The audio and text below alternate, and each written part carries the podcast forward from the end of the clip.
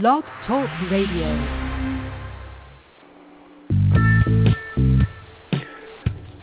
Oh yeah, Pete. The theme from Debbie Does Dallas, as always. Vegas Vince in the house. Another sales marketing behind the eight ball. Blistering assault, and I'll be back in a second.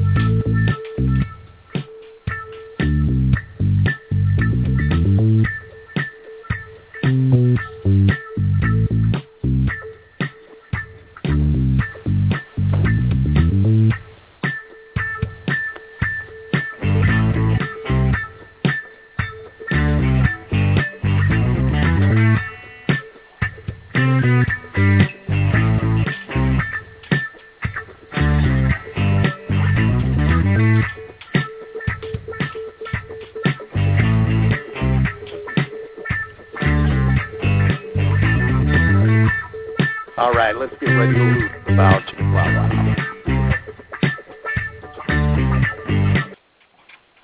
All right, it worked. What's up, everybody? Vegas Vince. I'm sorry about last week. Vinny had the strep, had no voice, had Brad Gosse booked. My girl Friday fucked it all up and didn't give him the PM. Vinny had to make her cry, but all is well here, and we're ready to rock and roll. Um, just some announcements. Got quite a few actually, but I'll run through them quick because we got a great show tonight. Um, I want to start off by thanking again our new sponsor, Guys Groovy Grab Bag. And as always, every Sunday in fabulous South Beach at the mobile location across from the Hooters, they got the going away to jail sale. And we were there last Sunday. Remember the Miami Heat? The Birdman was out there hanging. The Hooters girls were hanging. We had a great time. 80% off everything electronics, guys. Groovy grab bag. Going away to jail sale every Sunday. Smoking hot and computers, laptops, plasmas, whatever. 80% off on Sundays. Usually running from noon to 4 p.m. Guys, Groovy grab bag. Appreciate them. They help pay the pills. What else? Guys, um, Vinny finally got some exciting news. Um, I know a lot of my regular listeners know I'm a huge boxing fan, have been since I've been about seven years old. I want to give a real big shout out to two of my behind-the-scenes guys on the money team, Bruce Cohen and Mel Savanti, two of the best behind-the-scenes licensing guys out there in the business who have got me a really good deal in terms of doing my own show. More importantly than that, these two guys got me the terms I wanted, which is, um, as a lot of you may or may not know, if you're a boxing fan, all the major boxing sites, almost every one except our flagship site, the boxingtribune.com, are all subsidized by the promoters. In other words, the so-called independent media is actually a shill. And that's what most of these sites are. They're shills. They're run by Top Rank, Golden Boy, Don King, HBO, Showtime, certain fighters. So in other words, it's really hard to be objective when you're in the pockets of the promoters, and that's what most every major boxing site is. So my deal with these guys was, A, you got to get me the money. B, you got to get me the terms, and that is I'm not in the pocket of Floyd Mayweather. I'm not in the pocket of Bob Arum or Oscar De La Hoya. I'm not in the pocket of Manny Pacquiao. Uh, we're going to be bringing a 12-episode deal commencing this coming Monday, the following one, and I'll get you guys that date here just so I have it. It's going to be once a month, 12 episodes. It'll actually begin day after my birthday, uh, December 2nd. It'll be boxing behind the eight ball. We've got 12 episodes um, in the deal, and I believe they're going to be being broadcast on BoxingTribune.com as well. And again, you're going to get the real deal on the fight game, and you're, you know, again, I'm not in the pocket of any of these promoters. They're not paying me. This is not where the income is derived from. So we're going to be looking forward to that. Um, what else is going on? Uh, oh, thanks everybody. Oh, I got a, two of you who had to apologize. As a lot of you know, I do do sports handicapping, and my big play last night, as y'all know, now you do anyway, and my guys who took it to the bank know, I released the New England Patriots over the Denver Broncos. And I know we spotted them a 24 to nothing lead, but what happened is exactly what I said would happen. How dare the Vegas odds makers make Bill Belichick and Tom Brady an underdog in Foxborough? It's insulting. The numbers don't back it up. I told you guys that when the Patriots come off a loss, they're undefeated. Peyton Manning is the most blown athlete, overhyped athlete in the history of the NFL. I know y'all like to get on your knees and blow him, but once again, he did exactly what Peyton Manning does in big situations. He finds a way to lose. Tom Brady will never have the stats, but he's got something that Peyton Manning won't have. He's got three Super Bowl rings, people, and that's really what it's all about, isn't it? And he did what he always does against uh, Peyton Manning. What does he do? He wins, and he wins in cold weather. And Peyton Manning does not. He's a country boy. He doesn't like playing in the cold. Bill Belichick screwed up his head right to start the game when in the overtime when he took that ball and said, "We don't want the ball. We'll take the we'll we'll play the field." Brilliant. They all coached him. They all played him. And yeah, I was sorry we had to spot that big lead, but everybody who took the plus two points, you took it to the bank. And those of you who actually watched the whole game, thank you for your emails. Appreciate it. Um, what else? Final thing is uh, the barterarbitrage.com site. Um, we've got two good offers on it. Yes, it is for sale. Um, we have we've decided again to keep it running until about the seventh. I want two months of income up there. Not to mention all the income that was generated three and a half years ago when we had a price point of two hundred ninety-four dollars.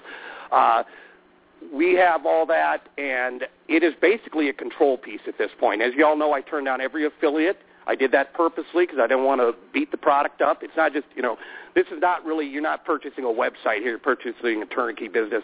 I, anybody interested, just email me, vegasvincelegend at gmail.com. Um, we can talk about it. If you're looking for high PR rankings and all that stuff, you know, you can find that stuff. If you're looking for something that actually makes money, uh, we got it. Comes with all videos, comes with what BTR shows. It comes with more bells and whistles than I can even talk about ten thousand dollar sales page, etc. Um, trying to think of anything else. Yeah, I'm really excited about the box behind the eight ball. I mean, my the money team put that together, and you know, you know, only in America, maybe Canada, but only in America could you get paid to talk about something you love. I love it. Uh, we got a really cool guest on tonight, guys, from Cold Ass Canada. Um, I really like Brad. Uh, there's some people he surrounds himself with, you know, that I don't care too much for. Um, he lives up in Canada. I don't mind that. And because uh, actually we got a big fight crowd up in Canada. We got John Pascal up there and Lucian Bute and some good fighters out of there. And I know I got a lot of Canadian peeps. So uh, this guy actually came across when I was doing the viral videos with the Girls Who Smoke.co site. And I caught this webinar this guy was doing, and I said, man, this is badass information. It was a webinar on how to use Flickr to drive traffic with images, and um, it really worked. And I think Brad was selling like the images himself, but see, I actually have some models around me and so forth, so I actually had all that stuff, and I just basically just took the information, and man, had they not yanked that YouTube account, which was really discouraging, we had about 1.2 million views, and it was driving traffic to the site. You know, once they yanked that, I pretty much made everything go away. But I was, you know, I left very excited that Flickr was as badass as he actually said it was. And it was something I had never even thought of before. So we'll talk a little bit about that. And obviously, we'll talk a little bit about Brad's background in the adult industry because as most of you know, that's my background. I think I was on the funner end of it. I don't know. I don't know what the dude was totally into there. Um, and as I've mentioned on this show many times, the adult industry is the most cutting edge industry out there. These guys were way ahead of their time in terms of like continuity and the you know the the membership billing and all this stuff. So as I've told everybody, it's a much tougher industry now to get into than it was back in the day. But with that said, there's lots to be learned uh, from these people because again, this is where all the you know the the so-called internet marketing gurus they grab a lot of their information. I mean, it all starts in the adult. I mean, they set the standard, um, and we'll talk about that. But anyway.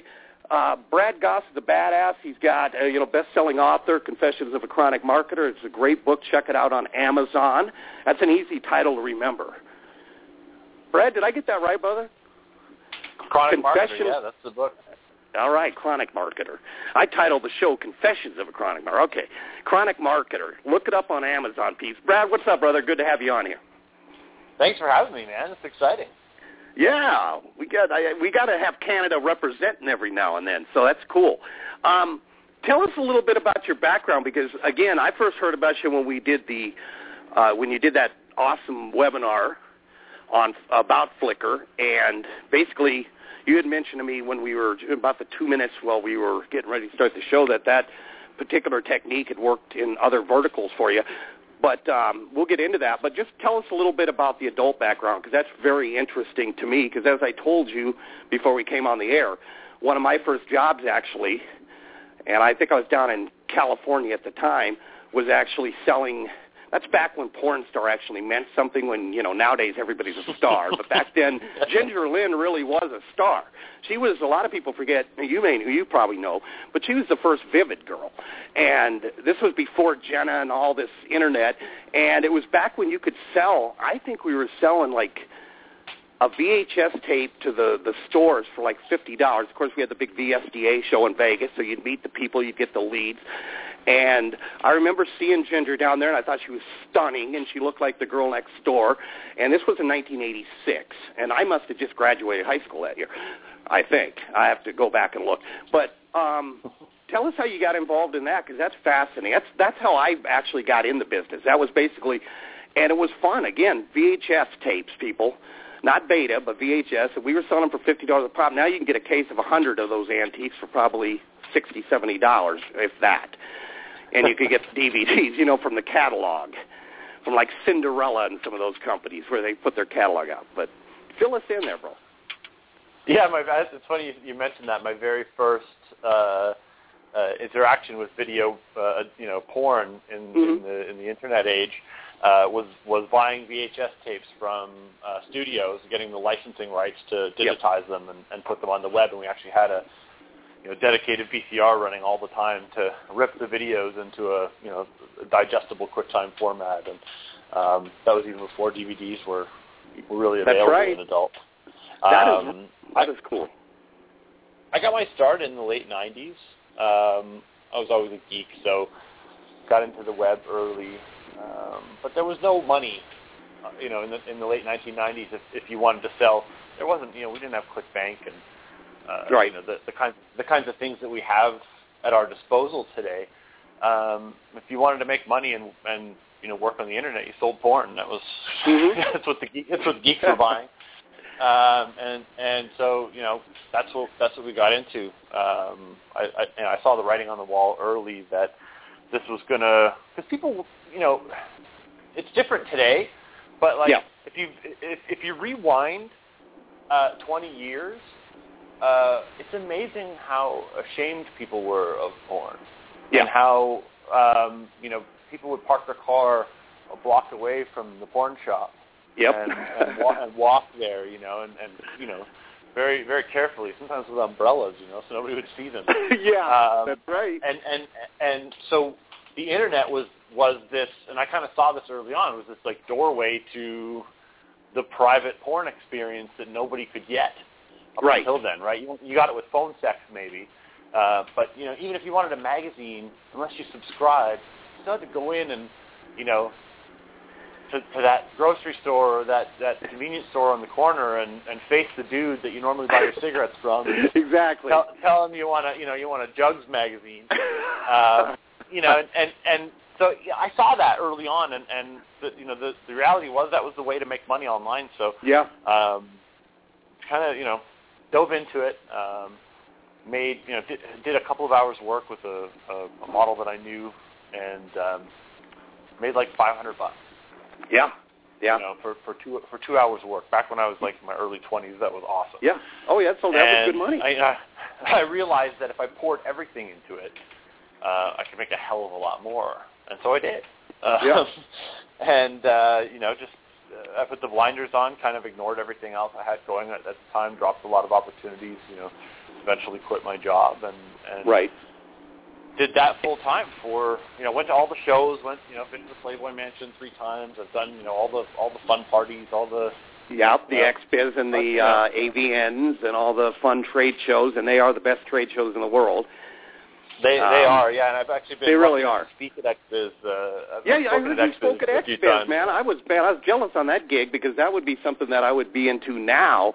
Back then, I wasn't into the marketing so much, and then, you know, um, that that seemed pretty exciting. And am I correct? I mean, the adult industry really does love it or hate it. I mean, in terms like they were ahead of their time, like just in the membership sites and in terms of um, continuity.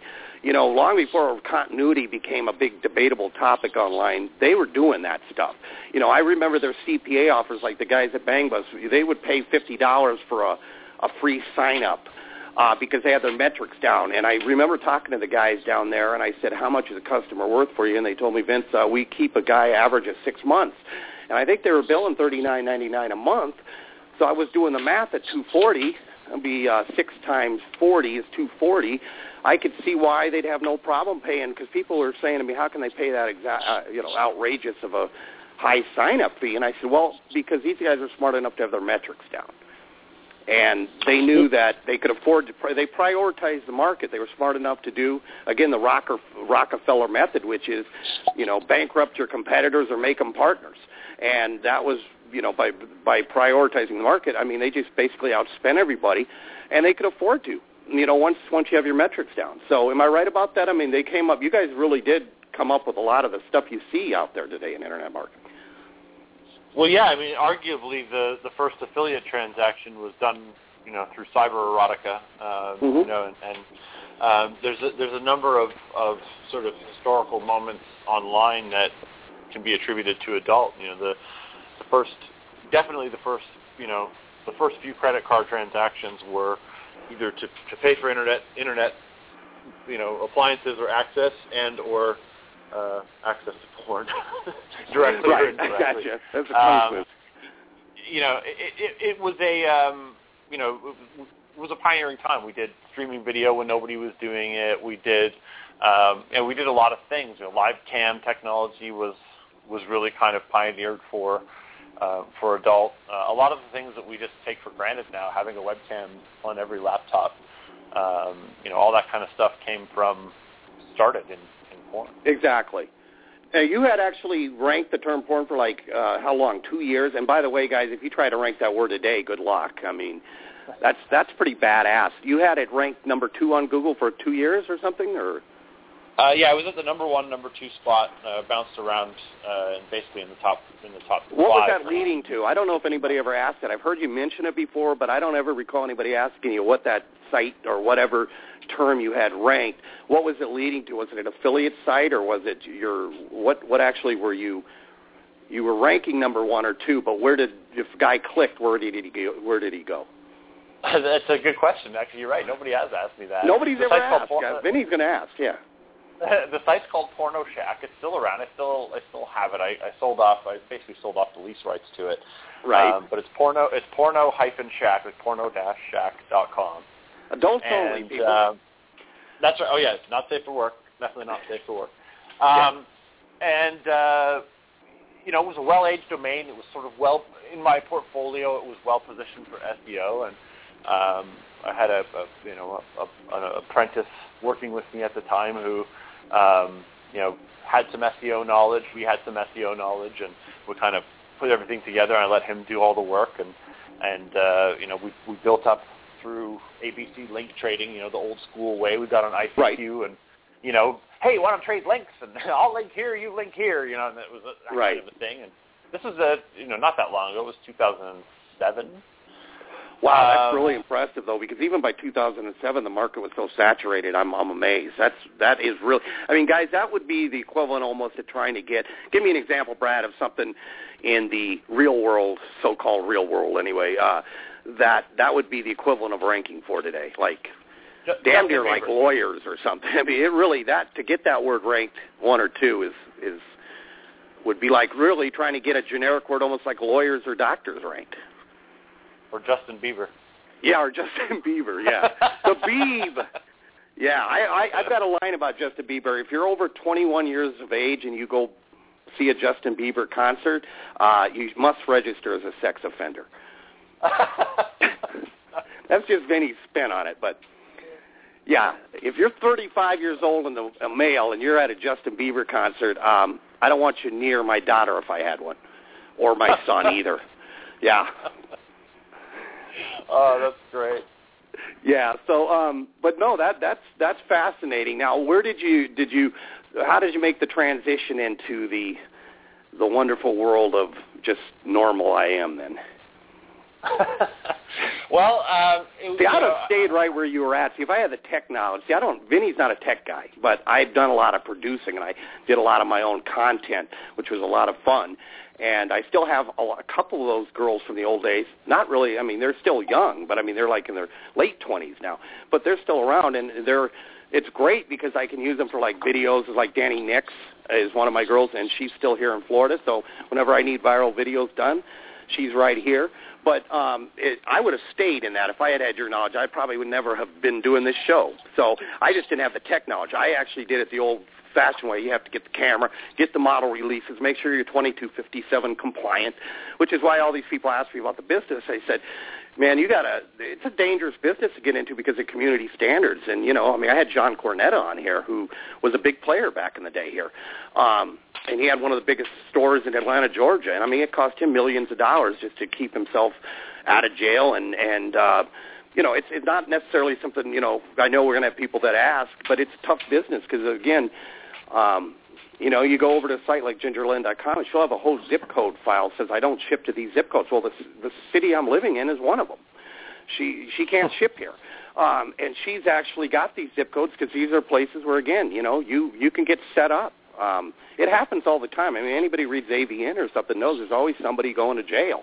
Uh, you know, Max Hardcore, who's an idiot, by the way, but, you know, he pushed the boundaries and got busted down here in Florida, and, you know, he's got five years. So, uh, you know, now I think Max brought a lot of unnecessary heat on the business, but again, it's still, you know, First Amendment, and unfortunately, it doesn't always hold up. But uh, that's what I say to you, who I know are going to come on and ask me, uh, and I know a lot of you have um, make sure you have a really good attorney, and you got to have the money to pay one of those guys, and they're not cheap. And um, you know, and make sure it's an attorney that's versed in the industry, you know, um, because if not, it's Russian roulette. You know, you got to be careful where you're shooting, and uh, you know, I've seen a lot of friends of mine get in a lot of trouble. So yeah, anyway, you can't just uh, you, you can't just open the yellow pages and call an escort, uh, you know, to your hotel room yeah, and without exactly. a camera and think you're a, a pornographer. Um, exactly. I think a, you know, I think a lot of people still do that. Oh, absolutely, um, they do. You, you know, but but yeah, it, it's just you know. Um, and and or worse yet, Craigslist. You know, let's put an ad out on Craigslist. Yeah. So not only do you have the girl, but now she's an undercover agent, and you're in a Yeah. town where you know Southern justice rules, and you know they're still back in the dark ages. And uh, yeah, good luck with that. And boy, they will have they love to plaster your face on the on the on the news with that. So yeah, I'm just telling everybody because I get a lot of a lot of people ask me about it. I, I would say, I mean, there's a guy out there named AJ Comprato who's an adult industry lawyer that runs a lot of stuff down here in Florida. I mean, you can check him out. Um, I'm not real familiar with him, but I know he is an industry attorney. But I would definitely recommend, again, anybody get an attorney that's interested. But point being is you so you were doing that and obviously you were successful in it and then you got into more mainstream marketing and tell us how that transition went Um, well, it was. It, it's always been, you know, when you're in the adult business, you, you kind of feel like um, it's not legitimate marketing. does it Because- feel like the, does it feel like a house of cards that could fall at any time do you ever get that There's de- there's definitely that, and and mine was, you know, mine did. Yeah. Uh, being, you know, living by the Google sword, you die by it as well. Sure. And, you know, one day we just got dropped to the, you know, number 117, and for a year, and that was it. Um, but I think that I'd always kind of looked to mainstream. I was starting to go to mainstream conferences and events, and really kind of getting my head around what that looked like. Um, because in adult, it, it's it's really it was a license to print money. You didn't Yeah. have to know persuasion. You didn't have to understand copy, psychology. You know, uh, how, you're right about you know I never thought about that I never thought about that. You don't need to uh, understand copy. That is really true. You just it, it really was an image-based visual type thing, and it was you know if you knew how to write codes or not codes. um keywords or tags. Tags, I guess, is the word I'm looking for. Uh, that was basically what it is because that's how people search, and uh, that's that's interesting. So go ahead and go on. I didn't mean to interrupt you, but that's a good point. No, uh, you know, definitely it was it was a um, you know it was it was an easy business. You know, you you throw up a sequence of images or a, a percentage of a video, and you leave the rest yeah, the teaser you know, video payment, yeah. behind, behind a payment wall, and you know you, you do enough of that, and you, you get enough dudes hard every day, and they whip out their credit cards, and yeah. you, know, you lather, rinse, repeat the process. Yeah, well, you know, it, was, it was it was easy, right? It was it was um, yeah, it was it was a very yeah. simple business, and that's that. I think for me, I wanted to prove that I could sell more than tits. Yeah, yeah, I see. Okay, um, well that's cool and so given given the opportunity to sink or swim, right? Google comes right. along, gives me the slap. I've got this business. I'm generating shit tons of money. Yeah. All of a sudden, the, the you know the rug's pulled out from under me. I took advantage of the opportunity. I laid off some staff and downsized my business and uh, rebooted a little bit. Uh, you know, I, I I was smart with my money, so I had I had some money saved up. Well, you and, Canadians you know, don't spend a fucking dime, do you? You guys are cheap, aren't you? That's no, what I'm I've heard. I'm not, just not, uh, don't shoot the messenger here. frugal. I'll use the word frugal. That's what I've heard. I mean, when I get French Canadians that come down here, I have to put a friggin' gratuity on their ass. no, you don't have to worry about that with me. I'm, I'm, uh, I'm I I worked in the food industry long enough to tip well. Yeah, I hear you. so you decided, okay, so it's like the line in The Girl Next Door so and so isn't just tits and ass. He is, but he's not all that. so you decided you were going to venture out. Yeah, and and you know get into mainstream, and and so I did, and and like most people, failed for a little while, but right. you know quickly figured quickly figured out what I was missing, which was you know sales, copy, and persuasion, and psychology, and understanding marketing, and you know the things I didn't have before. I just thought, oh, you mean right. I can't just throw Can't traffic at offers and yeah. I mean, it just is not that easy. I can't just throw garbage traffic at this and get people to buy it. And you know.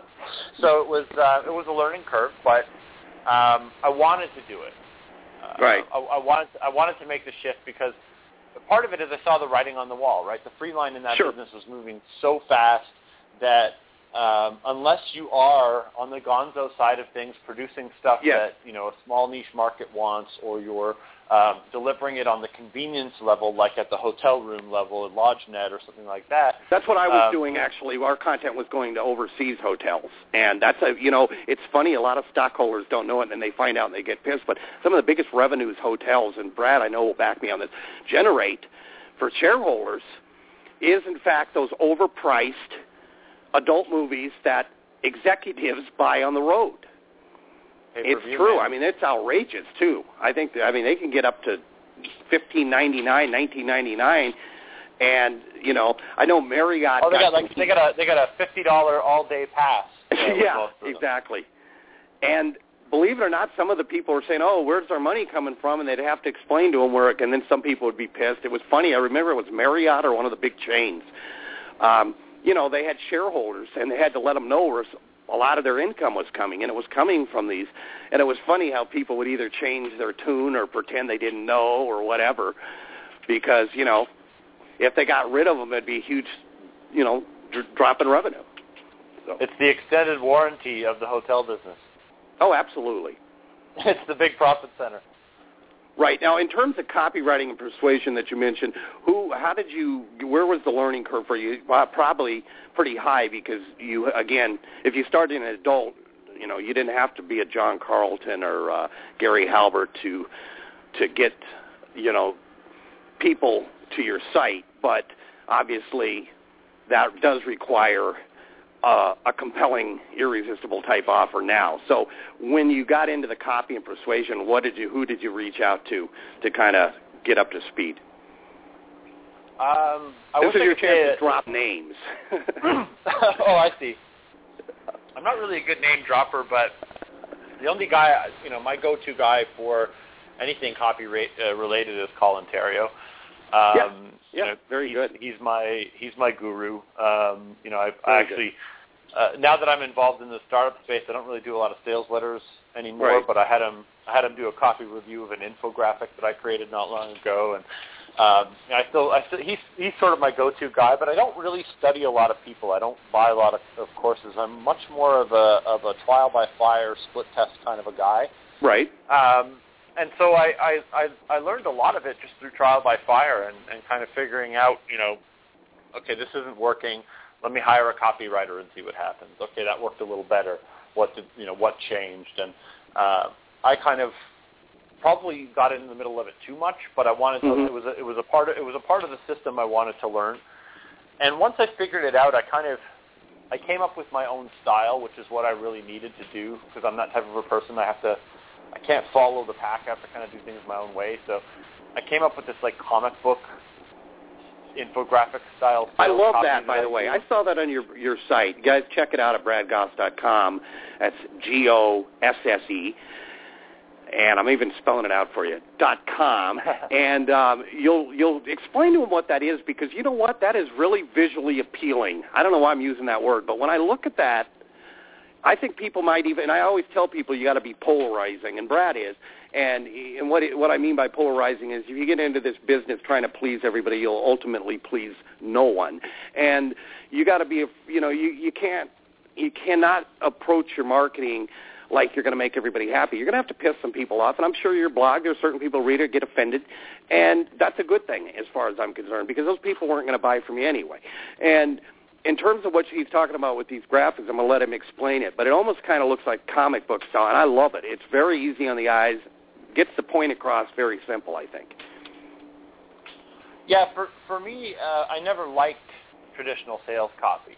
Mhm. Um, as a as an outsider coming in, when I first saw those, I immediately, you know, they raised red flags, and I thought scam and Right. know, these sort of red headlines, and they always open with "dear friend," and for some reason that really Dear got under my skin. I'm about Like, to put a serious fucking on you and bang your credit card, but before Yeah. I do, I'm going to call you friend. Yeah. Yeah, I'm not your fucking friend. We're not friends. uh, you know, and, and, and but somehow that resonated with a certain group of people, I guess. Otherwise, it wouldn't it wouldn't be on every sales letter.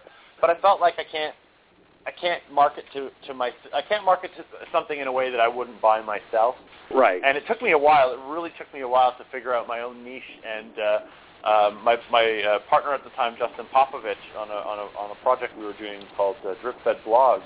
We were it was like two nights before the launch, and we had the sales copy written, and it was done in you know the traditional style, and it was just driving me nuts. And I said to him, I'm just going to stay up all night, and I'm going to have to do something with this. And you know, if I get up in the morning and you think it's awful, then we'll toss it. And if you want to, you know, split test it against the old copy, then we'll do that too. And I came up with this style. It just kind of hit me one night that I needed to create. You kind of invented I- this shit, didn't you? I think.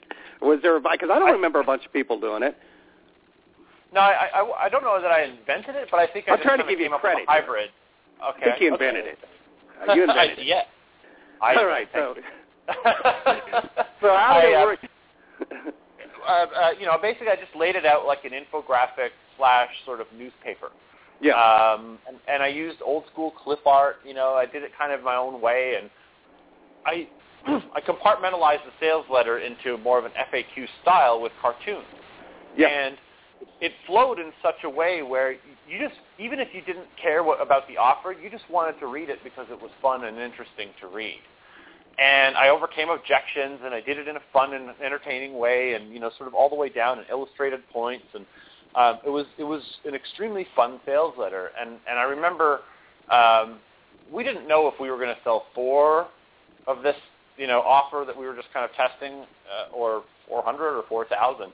Uh, but we ended up selling thousands and thousands of copies of it, and you know, it got W sold a day and all that stuff. And I remember when when um, Mike Lance sent it out, that was one of the things he said in his email was, uh, "I'm going to ruin my conversions by saying this, but even if you're not in a position to buy something, just go check out the sales letter."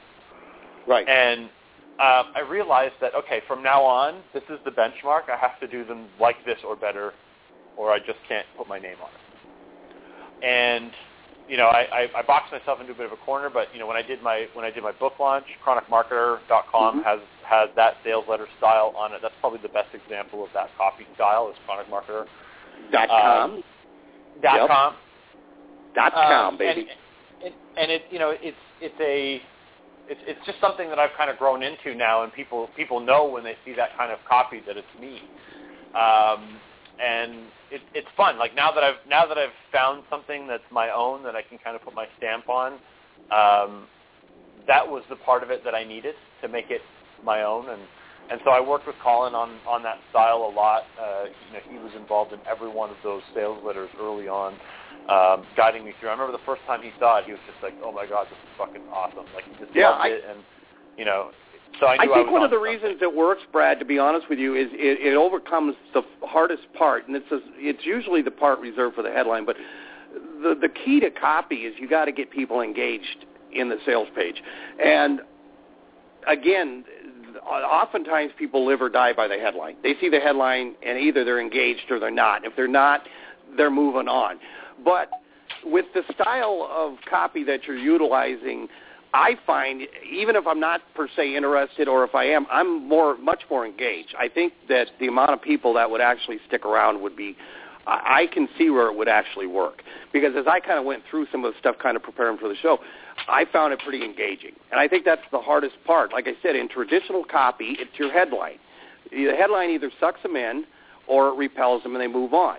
And you live and die pretty much by the headline. And then, of course, the rest of it, you know, has to continue hammering them. But um, with this style, I think it is definitely user friendly. And by the way, there's something I wanted to ask you uh, in addition to that, but uh, you can comment on that. I think that is one of the keys to the success of it. And I remember when I hit the Warrior Forum, actually.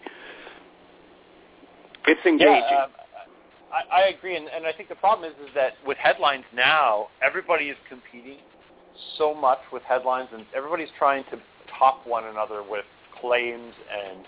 Yeah. Uh, uh, promises and, and crazy stories that have, have become so ridiculous that people just ha- the bullshit detectors are so strong yeah. today that you have to break that pattern. You have to say, wait a second, I can't make another headline about how some bozo made this much money while shitting his pants, you know, on his motor scooter or whatever. You know, like you, you just can't write headlines like that anymore and get attention unless you actually say the words I just said, and that might actually get someone to keep reading. Yeah. but you know, like it, it, it's really hard to get people to to stick. You know, in a yeah. headline now, I mean, even even Huffington Post and these mainstream news outlets are guilty of oh, like MSN is, fucking is one classic. on. Yeah, MSN.com is actually one of the interesting ones because they actually do suck me in, but I'm always kicking myself because they'll put up one of these. They they got some brilliant headline writers over at MSN, but again, you just feel used after you click because yeah. you know. And for a news site, it works because they're not selling anything. So in that regard, I think they're overwhelming success. They've got some really great headlines over there. Um, I actually the headline my, sells the click. That's the only thing yeah, that sells. exactly. It, it worked out great, and for that, that's very good. And they're a great one to model because man, they're they're good. Um, but you're right about that. One of the disturbing things I'm hearing from you though is I keep hearing the word niche. Here, here we say niche. You, you people up there say niche. So I just want to br- bring that up. Vince says niche, and actually, grammatically, that's not correct. But did I say that? That wasn't correct either. Grammatically, I don't think that's correct either. But I'm not good for with English. But anyway, um, no, I think that's pretty let's badass. Just, let's just call it. Let's just call them verticals, and that way we yeah, verticals. That's a word that you use to impress chicks at cocktail parties. I like that. Verticals. Vertical, verticals and metrics. We don't say stats anymore. We Yeah. say metrics. Yeah. See, this is the stuff you guys can use to take a, you know, an intern home. Just use fancy words like verticals and horizontals and, uh, you know, et cetera. So okay, so you, you so you got in, so you kind of found a style of copy you, you liked, and then what was the next? Where do we go from there? Uh, so next was the book launch.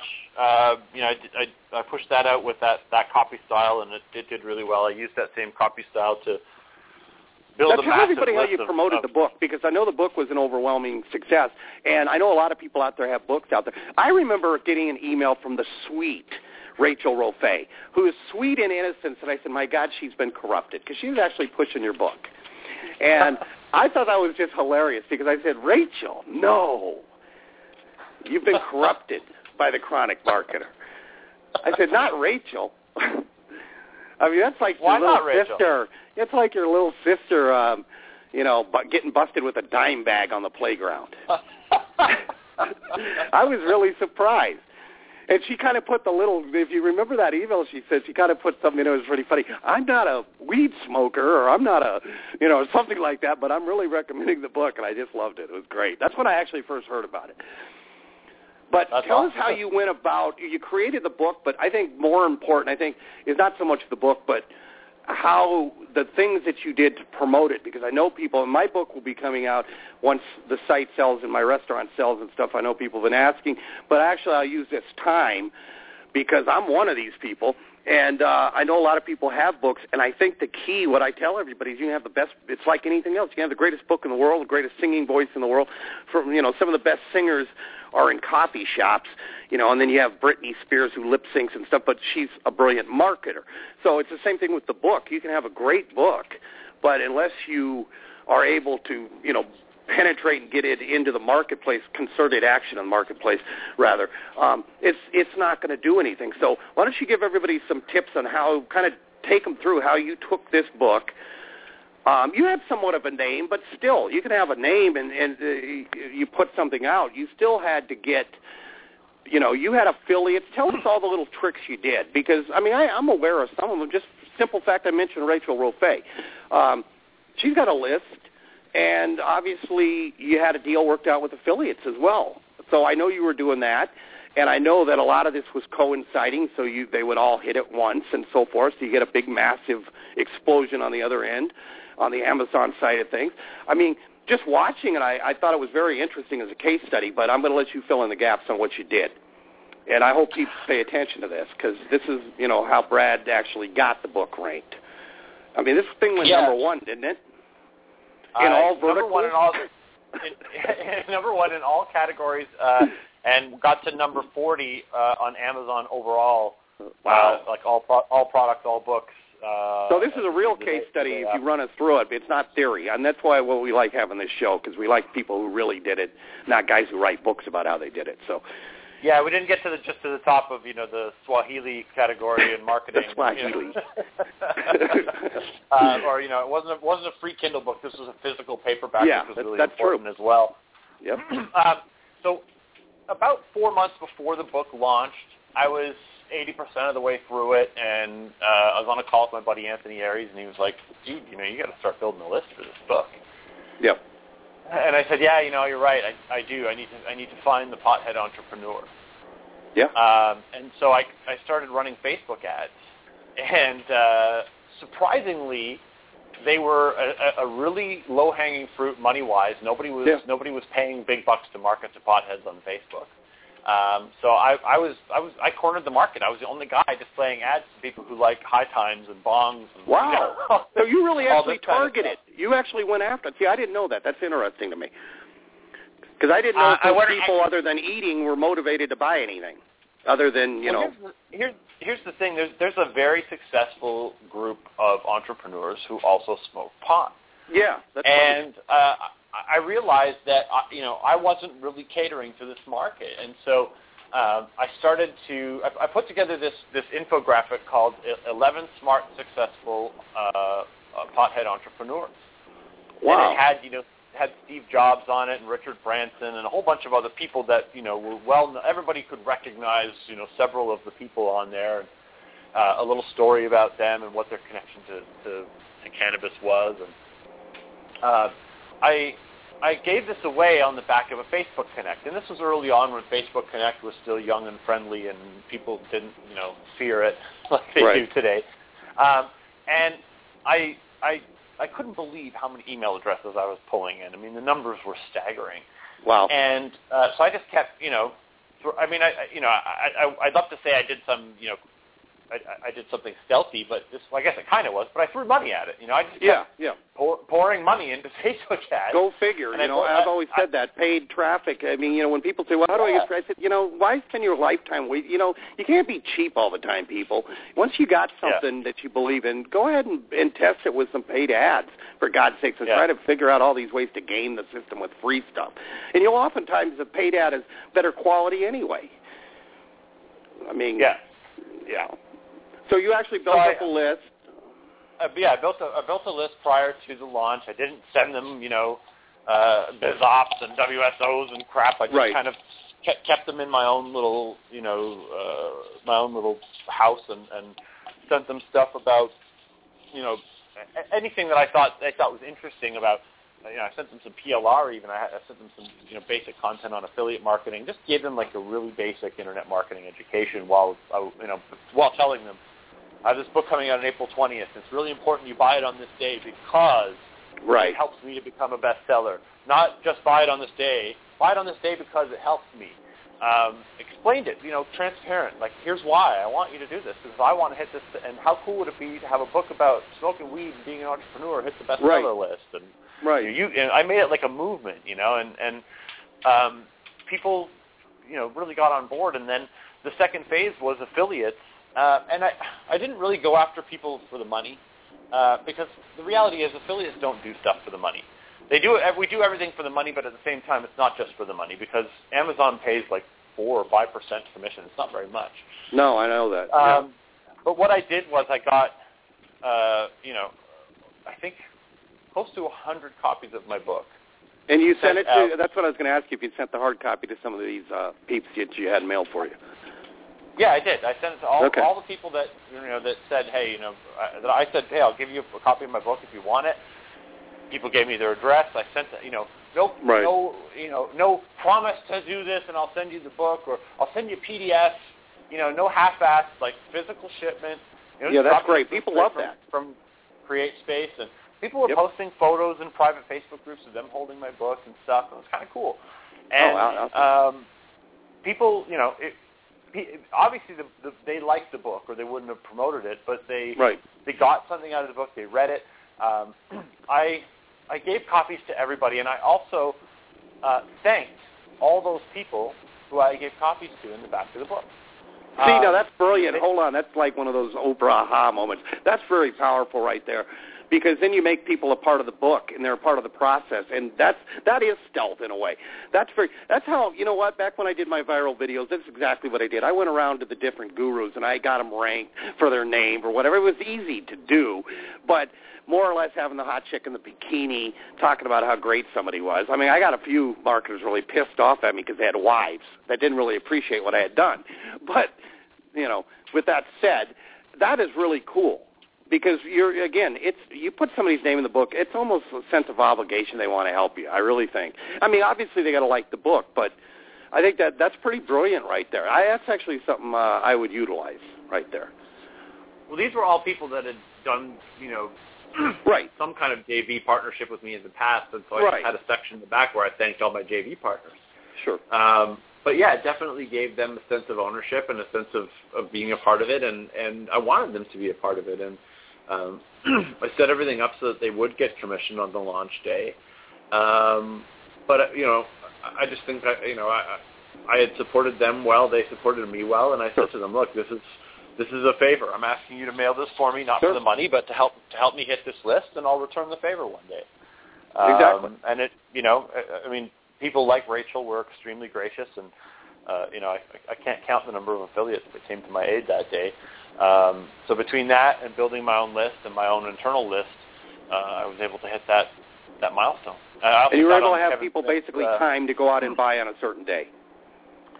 Yeah, and I mean uh, the sales came in a wave throughout the entire Sure. weekend. But I really Yeah. I, I hit the hit the number forty spot the, the, the next day, the Saturday. But I even did a I even did a spot on Kevin Smith's podcast uh, Yeah. the day of the launch. We did a live video stream where uh, me and my wife and my assistant were smoking bongs for a few hours on Wow. stream on the on, on the sales page, and you know, it was it was See, fun. Benny can't smoke weed because I get two. I I I, I get I, I I got the big eyes anyway, and they get bloodshot. Last time I smoked weed, I think I was God. I, I was I had actually pinched some from my grandfather, and my sister walks in and says, "Either give me some, or I'm going to rat you out." And I remember us using like 12 papers because neither of us knew how to roll. And this was real potent stuff from Alaska that grew wild called Matanuska thunderfuck. That's what they call it. It's very famous in Alaska. And um, we were we walked to school at six in the morning. I don't even think we remember getting there. We were just talking about this the other day. This is years ago, and I don't even remember walking to school. So that was, I think, my last. Uh, yeah, uh, have obviously nothing against it. Um, I think should be legalized. Um, but that's another story. I'm not going to make the show political. I just thought I was just bringing that in for the hell of it. Um, I just thought it was like I said. I had gotten the initial email from Rachel, and I just thought it was funny coming from her. And I think that's a, it's just what he's saying. People is if you've got something out there, try to get people involved in the process. I think putting their names in the book is really cool. Definitely, yeah. Uh, I've gotten JV partners through. You know, I have full-time cartoonists on staff, so I've gotten JV partners by sending them cartoons of themselves. Yeah. Uh, you know, it's, it, you know, you just got to do something that nobody's doing. I, I think that's the big key. Um, the you know one person will say, "Hey, I made a personal video for everybody," and then all of a sudden everybody's making personal videos yeah. and they don't work yeah. anymore. You know, That's right. you gotta you gotta do something nobody's done. Don't you know? Yep. Don't necessarily do. No, I totally agree. Cool, and put put a put a spin on it and make it your own. Absolutely. Yeah, no, I was doing the virals years ago. I mean, I was doing that a, a long time ago, and I've used the show for the same reason. You know, I've had some big names on this show just for the same reason. That's back when I was more into internet marketing.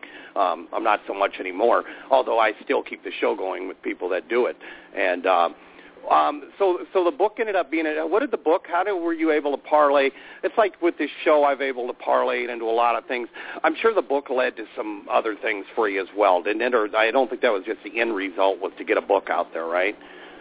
Maybe initially, No, but no. I mean, I know you had a bigger plan than that. So why don't you walk us through that? Well, yeah. I mean, obviously, once you you know have a legitimate bestseller status, um, you know, I'm not a New York Times, but I'm an Amazon bestseller, an international bestseller. Yep. It, it gets you um, speaking engagements that are usually paid. Um, like I don't do speaking engagements unless they're paid now. Um, so you know, th- I get a lot of that kind of stuff. Um, equity consulting, um, startups giving me equity to you know sit Yeah. on their advisor board and that kind of stuff. Um, it's it's really increased my ability to um, not it's not my ability. It's incre- increased my credibility. That's what it's Yeah, it allows you. To, it, Uh, it allows you to leverage your own credibility. Really, takes what you Yeah. have and it leverages it through the Yeah, book. And you know, it it's an old school thing. Dan- I mean, Dan Kennedy preached for years, which was who's the expert, the guy who wrote the book. And you know, it's actually true. And I'll tell you something else that a lot of you missed on this. I've been preaching this for five glorious years on this show, and that is that physical mail is old school, and it works better today. These type of old school tactics than they did back in the day, because nobody does them anymore. They're too lazy to lick a stamp. They're too, like I said, most marketers would send a PDF. You will get way more action if you actually take the time to get off your ass, put it in the envelope, lick the stamp, put it out there, and mail it. Far more effective than sending a PDF. And I hope everybody caught that because there's a huge difference had Brad, you know, sent everybody a PDF, uh, which is the lazy way of going about it, or taking the time and the expense to do it the correct way, which is to send a physical, which I would have done. I mean, that is, I mean, that's not even, that's something I wouldn't have even hesitated on because I know that everybody is just used to getting information the same way now. When you can break that, I mean, you know, that's why pins.com is still effective today. I just got something in today with the lumpy mail, and I'm, I guarantee I'll be opening it because I'm going to get me a cool pin out of there with my name on it. But that type of stuff really is powerful today. Oh, absolutely. It's more powerful, like you said, than ever. And uh, same with the phone. I'm Absolutely, amazed at you know when I pick up the phone to call people, they're usually off like thrown off because nobody calls them anymore. No. so they they answer, they're there. Hello, Mm. like uh, you know, and you you can go a, far, a, a long way with people through physical shipments and mail and uh, and phone calls. Absolutely. Yeah. No, that's that's very cool. Well, what what are you doing currently, or what did you do after the book? If you want to run us to the to the current stuff, so the book led to some speaking. So you were able to parlay the book good. You got the and like I said, once you've got that credibility established as an international best-selling author, that's something you. It's like a badge that you never lose. That's what why the book is something people should really consider. And then, like I said, if you're going to take the time to do a book, take the time to properly market it. I mean, I think that's a key thing. And let's, you know, actually, let's talk a little bit about Flickr because, um, and good God, why anybody'd want to be a vegan or vegan or whatever the hell you people call it, I don't know. But you were able to, hey, we're going to use that word again, get into some strange verticals. I love that. I'm going to use that as, like I said, the next cocktail party. I'm going to, I'm going to, I'm going to score with that verticals. Yeah. Okay. But you were able to really do something good with uh, Flickr. And by the way, anybody spell out that I think it's F L. I can never get it right. F L I C K R dot com. It's an image site, guys, where you can go over there and put your images on for free, and you can't blatantly. I remember I got in a little trouble with them because I was putting the website in the description a little too often. And what I would tell people is if you got a website you're trying to draft traffic to with Flickr, you can airbrush it into the photo. That was effective, and they don't have any problem with that. But you got to be kind of careful. Uh, if you've got 20 photos, you don't want them all having your website link up there because they they don't like that. I found. But yeah. I was getting, I can look over there now, and I've got photos that have eight, ten, eleven thousand views. And this is just stills that I took off the video, off the camera, I would would take stills of her smoking, and I put these up. I mean, they're still over at Flickr now. I don't know what name they're under, but if you go into Smoking Girls or whatever, you'll probably see my my pictures up there. But explain to people that that was a great free traffic source that you gave out on the webinar until I first found you. But tell us your uh, a little uh, of how you use Flickr, or did. Uh, I think yeah, your wife Flickr's, did too, right? Well, I, I did it for her. Yeah, my wife Right. got a, a a couple of vegan cookbooks, and so I helped her to drive some traffic to those. Um, Good God. But uh, uh, well, I'm vegan as well, Vince. So, oh Lord. yeah, I have been for 20 Oh. Okay. we got to start over. All right, go on. I'm just kidding. um, but uh, no, you know what? It's it's it's it's like the YouTube of photos.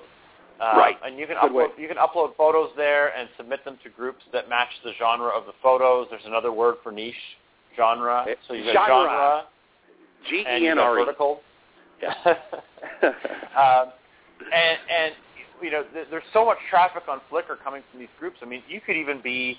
Um, I, I I remember I was talking to a guy recently who uh, photographs people in front of their exotic cars, and he takes rich guys and puts them in front of their supercars and Right. takes really fancy photos of them. And he was trying to find more of those guys, and I said, submit your photos to the car groups.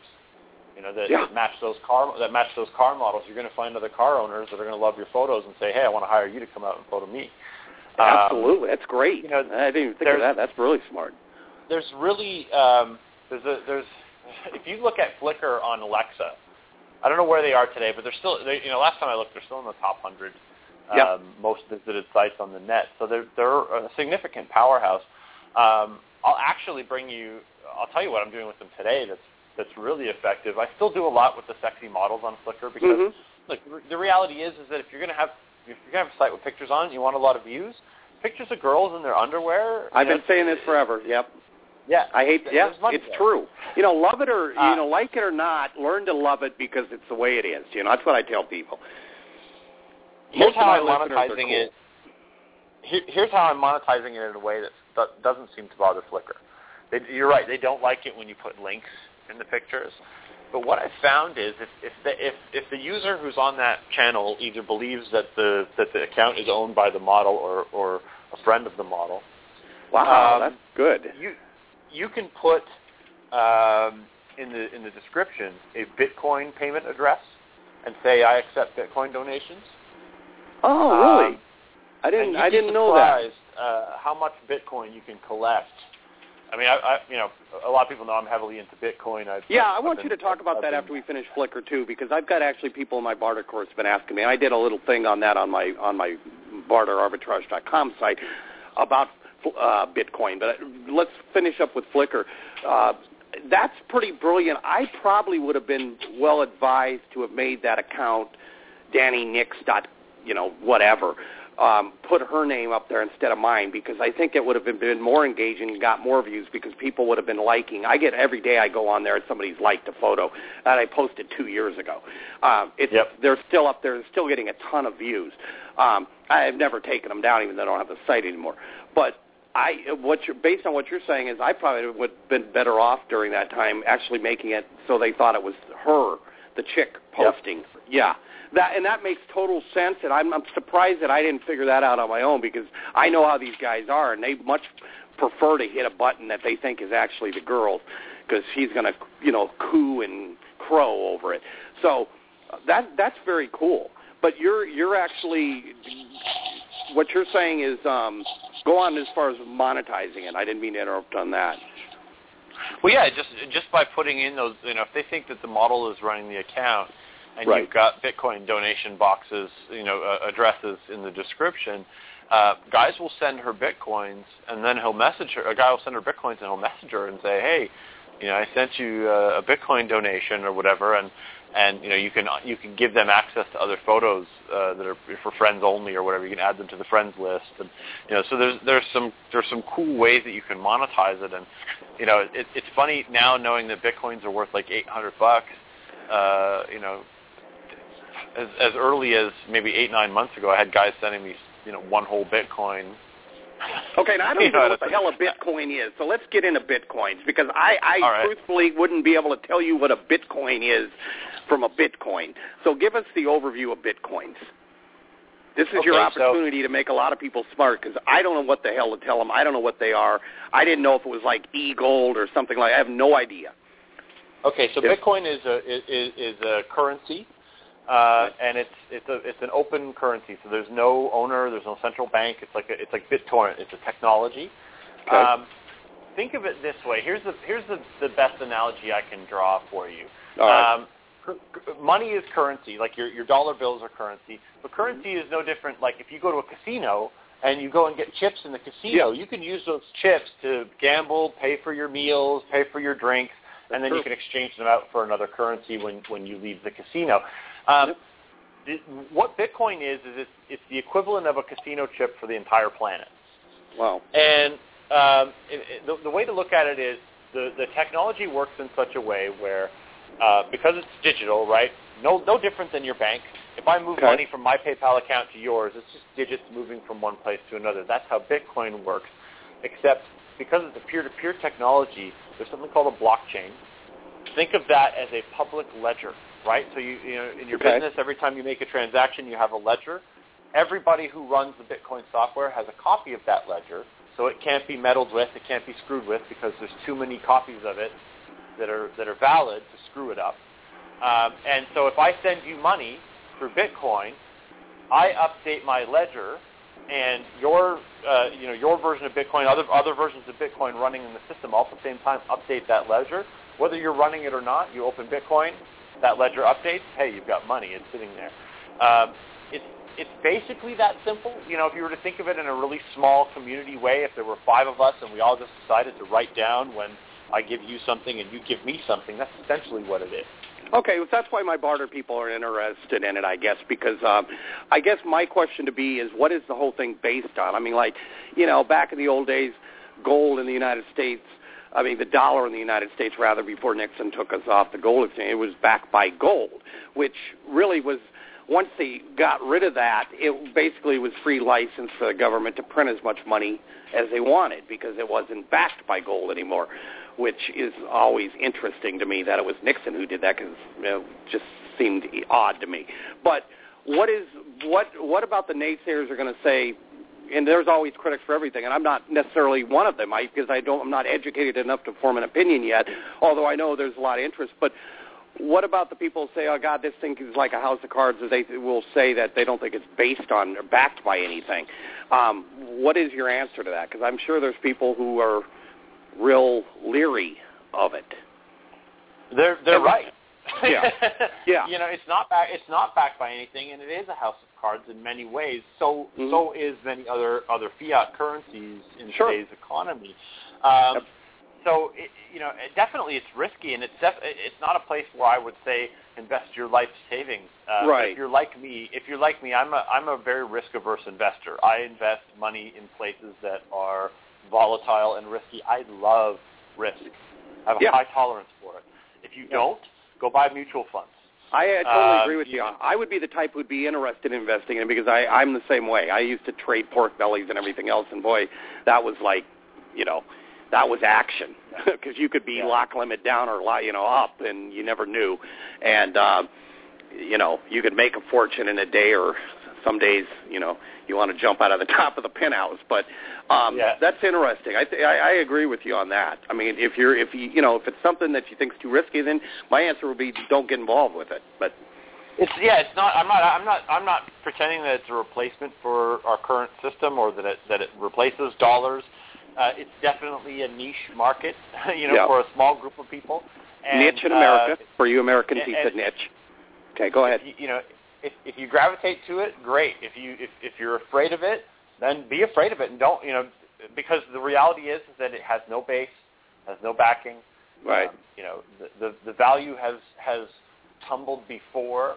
Uh, you know, it's gone. I mean, it, it, it's you know, it's gone as high as nine hundred dollars. It's gone as low as you know, ten, and Wow. everywhere in between in the last in the last year. Uh, but lately, it's it's it's on a rally because the Chinese are buying it. Um, and you know, Well, you know what? like That's kind of a good endorsement right there. If the Chinese are buying it up, I mean, that's a pretty savvy group over there. That's that's pretty interesting. I wasn't aware no, of that. I didn't know it was a global thing. Like, see, again, I, I was. I'm glad we talked about this because I've had people ask me about it in my course, and I, and I really not qualified to answer it. So, this is actually good to get somebody's spin on. it. First time I think we talked about bitcoins on the show. Yeah. Um, I, I've been into it for a while. It's, you know, I, I, I, have a mastermind group, and I advise them to start investing 10% of their uh, portfolio money into Bitcoin. And, Really? Okay. Um, Where is there any sites out ten- there, Brad? Is there any sites out there people can, can read about bitcoins, or do you got information on bitcoins they can get from you? Um, just uh, uh, just Google it. I mean, there's Just so Google much. it. Okay. Uh, yeah, uh, you know, the the Bitcoin Foundation, which I'm a member of, has a lot of education out there. They're they're very you know good at at getting the word out. So you know they've got Okay. videos and and infographics and all kinds of stuff that explain Cool. it all and, and break it down. Okay. So somebody, it's actually something somebody like gold or silver, precious metals, or whatever could invest in. Then that's interesting too. yeah, I I, that. that's actually where I got. That's where I got. That's kinda interesting. You know, I came. I, I came from gold, silver investing, and you know, plat- Yep. platinum, palladium, that kind of stuff. And, Yep. and got got interested in Bitcoin just because you know I'm a geek and I, I, I like emerging stuff. So. Um, yeah, if you if you had invested 10k, if you were in my mastermind group and you invested 10k the first time I endorsed Bitcoin to my group and said "Bu- actually buy it, um, then today you you would have uh, close to 90k. You'd Oh, that's about awesome. eighty-nine thousand dollars.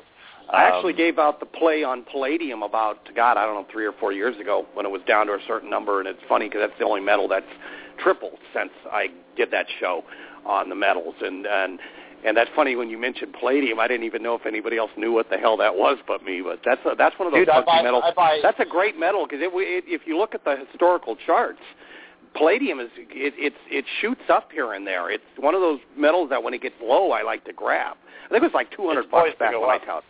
Yeah, It's yeah. poised to go up. It's, it's seven, eight hundred bucks right now. I buy Yeah. a one ounce palladium coin. The Canadian the Canadian coin, ounce. right? They've got the Canadian Yeah. maple leaf or something. Yeah, I saw that. That was Yeah. pretty cool. I thought that was neat. I actually was looking on eBay one day and I saw that they had gotten and at my coin shop they they carry uh palladium and they have it in the I think it's the 1 ounce maple leaf or whatever, which we're all Yeah. familiar with in gold, but that's very cool. Well, let me ask you this: where where we are, uh, where are we at currently? What are you doing now? And then tell people where they can find you. I'm uh, working with a startup called BugScore, um, like Ladybug. Um, bugscore.com. We're a, uh, a scoring platform for everything. Um, so imagine, you know, you've got TripAdvisor when you go to a hotel, but how do you rate President Obama? Okay. Um, you know, we, we give you a platform to rate uh, people, so public people like politicians, celebrities, authors, business people, whatever, uh, businesses and products, uh, plus your own thing. Um, something that we're working on right now is uh, is is ad scoring. So you know, imagine you're an advertiser and you've got a whole bunch of ads you want to split test, but before you split test them, you don't you don't want to just know how well the what kind of click through rates they get. You want opinions from people in your demographic. That's uh, brilliant. You can run you can run ad split tests with us, and we'll actually have people score them on various attributes and give you market research data on yeah, I was your going to say it's like public research almost, and that's and you know what people love. You know, I've always said the world loves a critic, and the, the people love to rate stuff because you know they love Yep. to have their opinions validated. People, I mean, I could see where that would be huge. That's not. I mean, to ask somebody to sit down and give their opinion, now you're validating their worth as a human being. I could see where that would be very effective. I, I, I could see where that would be extremely, and I it, it would seem to me very easy to get people to do that because everybody's got an opinion on something, especially politics, whatever it is. You know, not just politics, but anything like that. Anything that's compelling or polarizing, they've got an opinion on. So I could see where that would be extremely. I could see where a guy could take that information and really monetize it directly to the major consumer brands. Yep. Yeah, there's there's definitely a lot of a lot of monetization plays there for us. There there are startups Mhm. that came to me, um, you know, as as an advisor, and and I've been helping them quite a bit. I've kind of poured all, a lot of my resources into them because I, I I feel like they can go big places. Yeah, Um, I, and I agree. I'm I'm with you. I think people really want to share their opinions and absolutely. uh, and, and, and as companies, we want them, right? We want to be able to have score buttons that we can embed on products to see what you know what people like, what they don't like, and why, um, and start developing based on that. You know, a lot of the data that we get right now is, as as uh, sellers online is kind of blind. It's all It is blind. Yeah, it's totally and- blind. and- and or they do it real old page. school. Yeah, Yeah. yeah. That's. Uh, I think So that's now we're now we're getting opinion. Yeah. No, and I'm going to tell you something. That's just I know I know Azameo, who I talk a lot about on my show. Uh, that that's something, guys. I know a lot of you follow him. That's something he preached forever. I mean, you that that they actually. Um, for a million dollars, uh, they have clients that pay them to do just what you're doing, uh, which is getting the actual research done, and and um, they they do what's called overlapping marketing, all these various funky things where they can um, tell you that the people that buy X also buy Y and Z, and and they they really Yep. delve into this thing so deep for big companies that it's almost scary the amount of information they get. And it really helps people doing cross promotions and everything because if you know if somebody buys roses, they're likely to buy this, and they've got it down to a science. So I think that's a winner. I really do. I think that's very cool. I like the, I like Thanks. the whole concept of that. That's very cool. I think you're on the right path with that. I hope that company. Let me know when they're going to be an IPO because Vinny wants in. I will. Yeah, that's very cool. Say the name of that again. That company, so I can write that down. Bug it's, it's BugScore, bugscore.com. Bugscore.com. Uh, I like that. The, Good, the name comes from uh, comes from farming, and uh, they used to they used to use uh, a, a, a score of ladybugs, and more Mhm. ladybugs meant less meant less uh, pests in your crops. So um, you know, it's kind of That's right. No, I remember the ladybugs up in Alaska. They used them all the time for that. Yeah, that's cool. I haven't even thought about them in a while. That's actually that's true. They that's right. They use them in farming. I remember that. They're actually they attack something, don't they, or some other bug, or they don't. They do something. What what, the They, hell? yeah, they eat. I think they eat aphids and, and other aphids. creatures. That's that- what it was. Yeah. Aphids. Yeah. Yeah, because the, the plants that we get. I know that I actually had a. Uh, I think when we were kids, our landlady. Um, she was she owned the property and had trees and stuff, and they brought in the uh, ladybugs, and because the aphids were attacking the trees and so forth, and that was really cool. And I remember her telling me about that, and I remember them. That's that is cool. Well, sh- shit, man, this has been a lot of fun, and man, we covered the gamut. We went from adult to bitcoins and chronic marketing and everything, and I appreciate you coming on. This was a lot of fun, man. I'm glad we did this. Like I said, I, I filed you away in my head after I listened to that webinar. I said I'll get this guy on one day, um, and I appreciate you taking the time. I appreciate you having me, man. It's been a lot of fun. Definitely, uh, we we did cover a lot of gamuts. It's been yeah, uh, we did, been we did. And this show will be archived for everybody. So if they missed the live version, uh, the show will be forever archived up here. And I know we got had a ton of listeners on tonight on the live version, and we'll get a lot more in the coming days because that's how we roll here. But uh, I appreciate it very, very much. This was very cool. And um, guys, check him out at bradgosse.com and uh, it's B-R-A-D-G-O-S-S-E dot com. And chronicmarketer.com. Buy the book.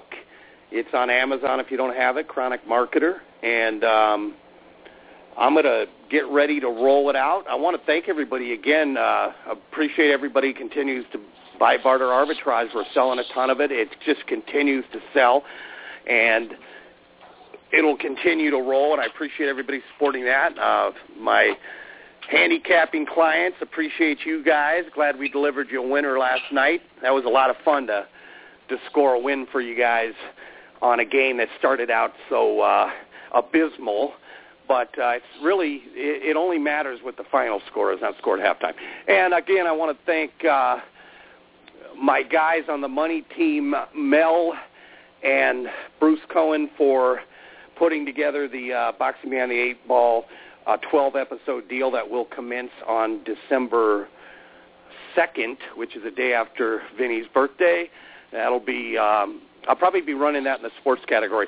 But again, um, this was a lot of this was a lot of uh, good information, guys, on Flickr. Again, Flickr is a good check Flickr out.